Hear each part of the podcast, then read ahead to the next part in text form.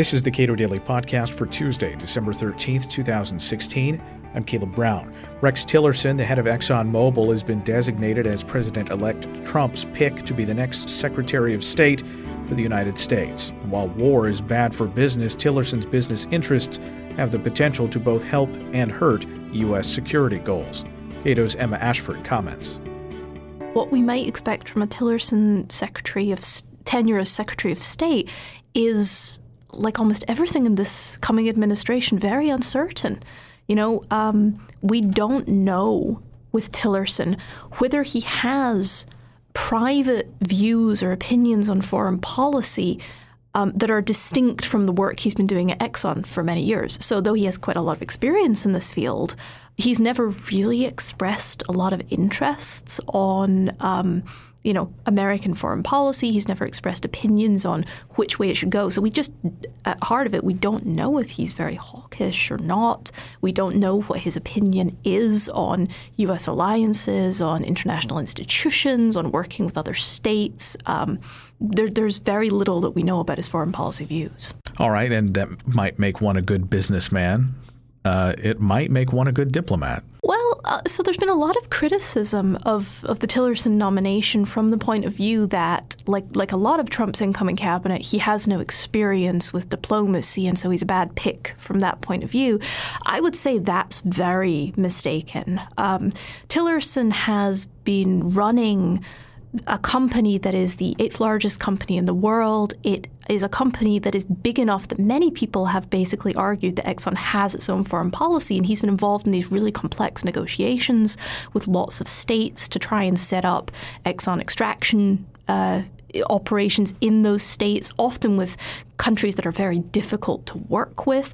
And he's had a lot of big successes on that front too in these negotiations. Um, he successfully got compensation from the Venezuelan government from Hugo Chavez seizing Exxon's assets. Most other oil companies didn't manage that. Um, and he has been successful in other areas too, like his ability to stay in Russia when a lot of other Western energy companies were being forced to leave.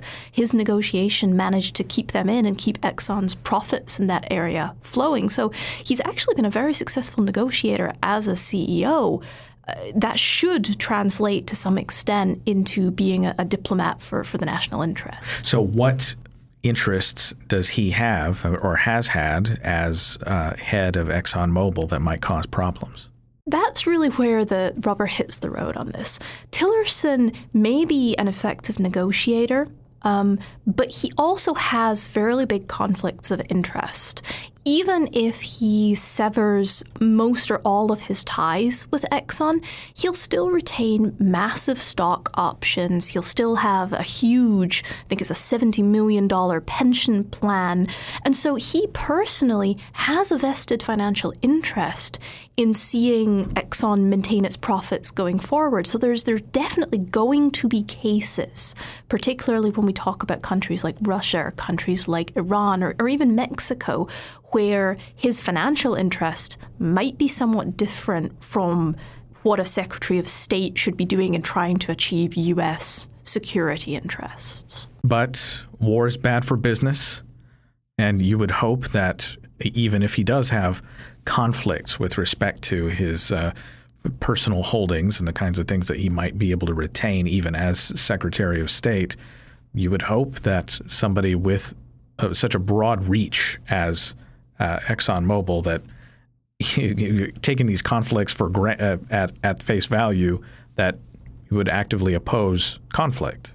That is that is actually true. Um, and one big difference between Tillerson and almost every other nomination that Trump has made so far is that he doesn't appear to be very hawkish on the Middle East, and particularly very hawkish on Iran.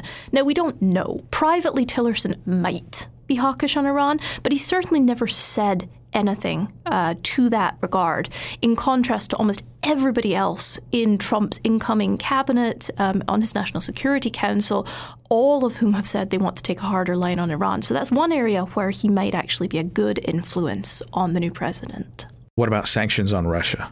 This is one of the really interesting cases, right? So there's been a lot of talk in the media about how Tillerson is very good friends with Vladimir Putin and this clouds his judgment.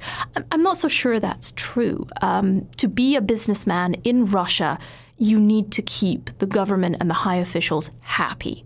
Um, and Tillerson has undoubtedly been very good at negotiating those deals inside Russia. Where the problem arises is not that he might be friends with, with Putin. The problem arises from this conflict of interest again.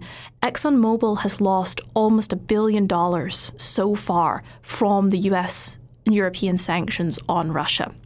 I think there's estimates that they could lose up to $3 billion if those sanctions aren't lifted at some point. So Tillerson has a, a, personal financial interest and some interest in terms of loyalty to the company he's worked for for many years in seeing those sanctions lifted as soon as possible. He's been a frequent visitor at the White House and the Treasury over the last couple of years, lobbying for those sanctions to be lifted or reduced. So I suspect that even shifting into his new role, he'll be very keen to see those sanctions lifted, and perhaps not in a, a process or through a process that will actually help to stabilize things in Central and Eastern Europe.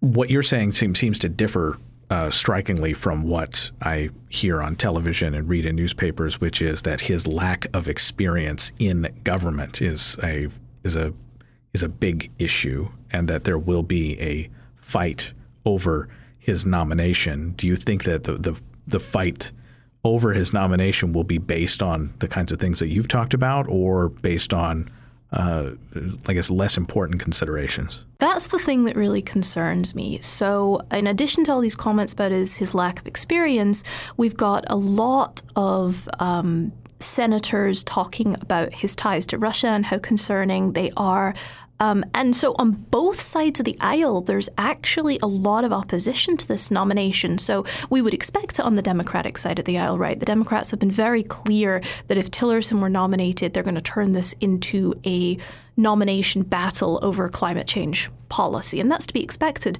But the Republican side of the aisle um, are also suggesting that they will oppose Tillerson, and that's much more surprising for them to oppose their own president elect's nomination. Um, and they're arguing that it's his ties to Russia are dangerous, his lack of experience is dangerous. Um, and I think they're really going to turn this into a very public discussion on what US policy towards Russia in a Trump administration will be. Emma Ashford is a research fellow at the Cato Institute. Subscribe to this podcast at iTunes, Google Play, and with Cato's iOS app. And follow us on Twitter at Cato Podcast.